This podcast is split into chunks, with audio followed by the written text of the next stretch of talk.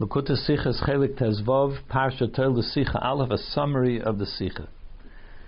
On the words Ve'ela Toildes Noach, and these are the children of Noach, the uh, Medrash says that why does it say and these are? And means it's a follow up to something before.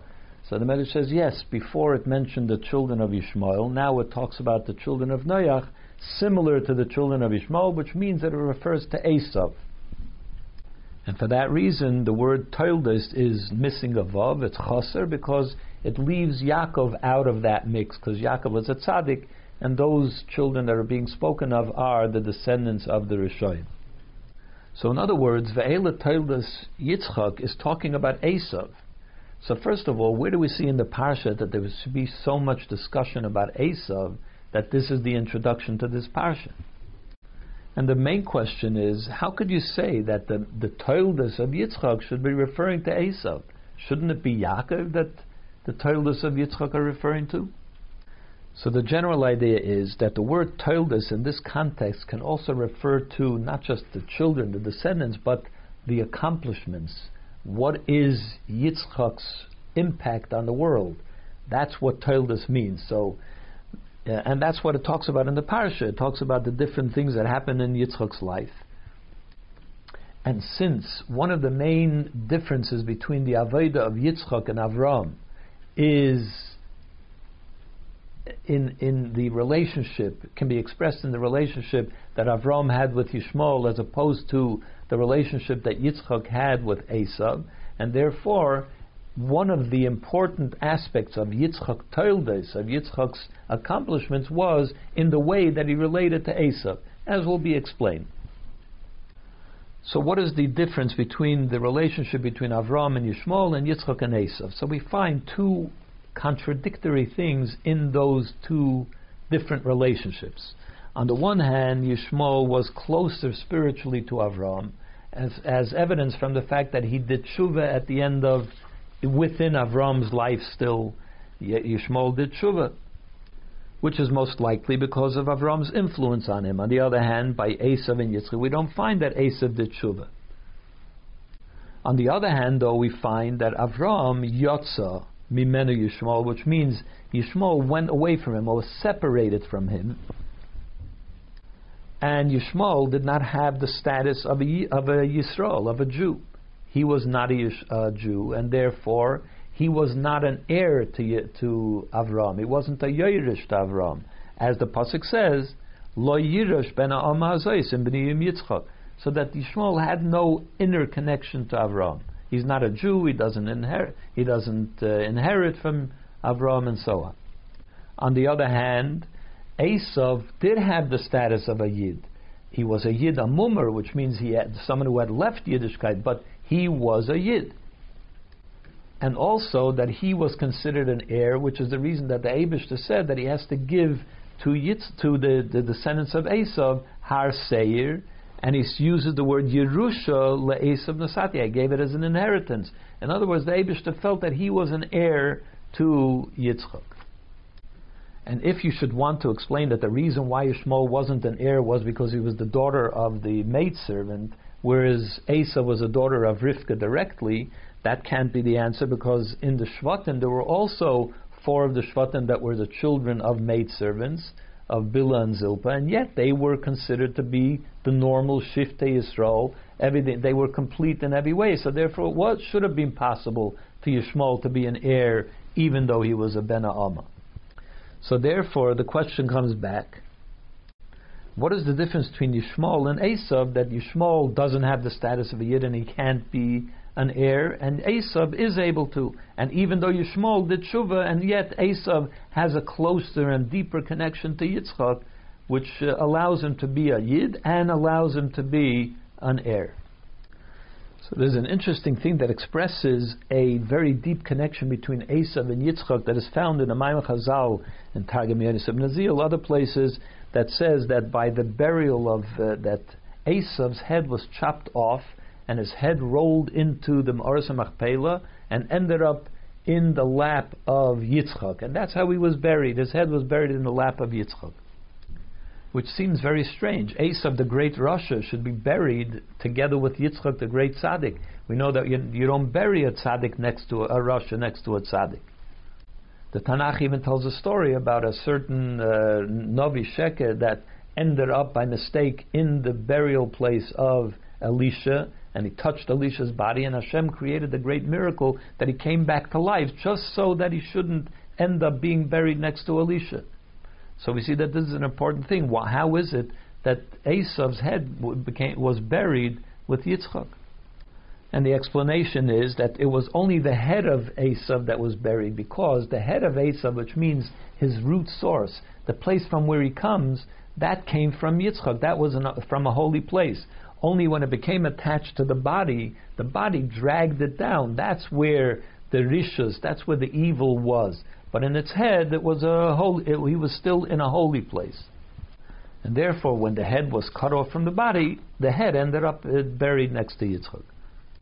So, in other words, we see that from the perspective of the body, Yishmael was on a higher level. He was closer to Avram spiritually, therefore, he ended up doing tshuva.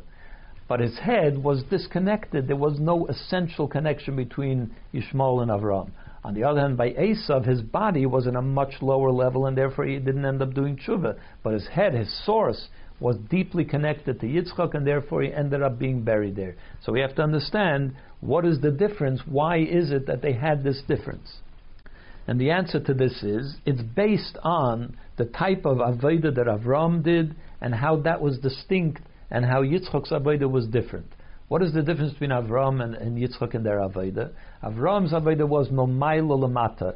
He shine, shined the light from above, the godliness down into the world, even to the very lowest places in the world. As we see that Avram Avinu brought godliness even to the lowliest of the Arab people that worshipped the, the dust on their feet, even those places he got them to say, um, the, you know, thank Hashem, and I recognize and acknowledge Hashem.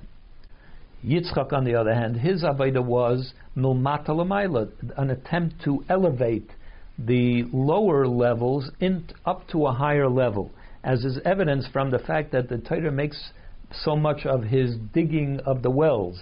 A digging of a well means that instead of bringing water from somewhere else, you dig deep to uncover the water that is found right down here in this place itself. In other words, to elevate what is found here. Now, in these two different types of avodas, each one has a unique quality that the do- other doesn't. By Avram's avodah, bringing down godliness down to the lower levels, it doesn't transform the lower level. It doesn't make a change in the lower level. Even though an Arab can say, thank Hashem for it is, but it didn't change him fundamentally as a person, that he now completely believes in Hashem and dedicates himself to the work of Hashem and to live his life according to that. Not at all. It was just that Avram made, got him to say it. So it was Avram's influence that got him to say it. On the other hand, Yitzchak's avodah causes the lower elements to lift themselves up a certain level, a certain amount, to come closer to a spiritual place. And they become transformed, as in the case of, let's say, the, uh, the wells, that the well itself is now able to produce water. Just as in spiritual, spiritually speaking, the person himself becomes more of a source of godly spiritual play, uh, enlightenment. On the other hand, when Avram Avinu bestows light from above, he brings light down to the lowest, lowest places, and there can also be found a certain element of godly light. But when Yitzchak is not able to bring godliness down to the lowest level, Yitzchak has to remain separate from the lowest levels, and he can only accomplish by raising something up from a lower level to a higher level, and there to bring godliness to it. Which is part of the reason why Avram Avinu went out to Chutz La'aretz he went to places, to Mitzrayim and to other places, and he brought godliness there too. Whereas Yitzchak was unable to leave Eretz Yisrael. From Yitzchak's perspective, godliness can only function in Eretz Yisrael. And the difference of their Avodah also had an effect on their relationship with their children, with their descendants. Avram was able to marry uh, an Ummah, and they were able to have a child, and he has a relationship with that child, which means he brings godliness even down to the lowest levels, to the Amma and to her child. However, his influence on Yishmael only remained as long as Avram was alive and was there to influence him. But Yishmael hadn't been fundamentally changed, and therefore, after Avram died, Nafal, al pnei kol Nafal, he lost his level. He fell back down because it didn't fundamentally change it. From the perspective of Yitzchak, though, he can't go reach down into the lower levels. Therefore, his children can only be somebody that is closer to him, comes from within him, has a connection to him, to holiness, in other words. And that's why he couldn't marry a maidservant, as the Rashi says that he couldn't marry, didn't marry a maidservant. And because that is too far for him to, to go down to. He can only bring have a shaykhas, a connection to somebody that has some sort of a connection to holiness. And that's why Esav was did have a connection to the essence of Yitzchak, and therefore he was a Jew and he was an, an heir. But of course, as we said before, this was only true of his head. But the rest of the body, which was already connected down into the lower elements of the world over there, that couldn't have a shaykhs with Yitzchak either. Interestingly, when it came to Yaakov, he was a combination of Avram and Yitzchak, and therefore he was able to travel into Chutz La'aretz to bestow godliness outside into the lower elements as well, and he was able to marry maidservants as well, but he had the element of Yitzchak, which was that he brought his essence to it, and therefore the children of the of the maidservants became the Jewish nation. They were part and parcel of the Shiftei of godly of the godly uh, tribes. And this also explains another element of this week's parsha about the brachas. As so much of the parsha deals with the blessings that Esav, that Yitzchak wanted to give to Esav, and ultimately ended up by Yitzchak, by Yaakov. It explains why Esav wanted to give it to uh, Yitzchak wanted to give it to Esav, because Esav, Yitzchak saw the potential in Esav. Kitzayed befiv means he saw that there was something that Esav could offer. There was so much potential that he had to offer because of his source in Yitzchak. And because Yitzchak's avodah was to uncover whatever there is to be found in places like Esav, in the head of Esav, therefore he wanted to give the blessing to Esav and to see if he could salvage whatever he can from within Esav. But in the end, Esav had been come too distant from Yitzchak, and therefore there was no possibility to be able to salvage any of that, and it had to be Yaakov that would receive the brachas in order that through him, ultimately, all of these things should be accomplished.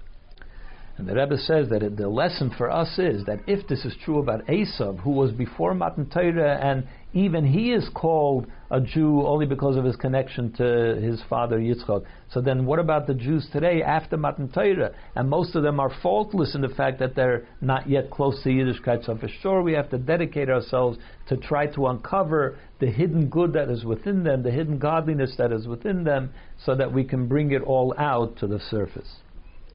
But of course, this has to be done only by bringing them close to the Torah, and not chas v'sholem to try to bring the Torah close to them by compromising Torah, because it has to be only done in its purest form, and ultimately every Jew can relate to the full impact of Torah, to the full holiness of Torah, and there's no need and not permitted that there should be any compromises at all.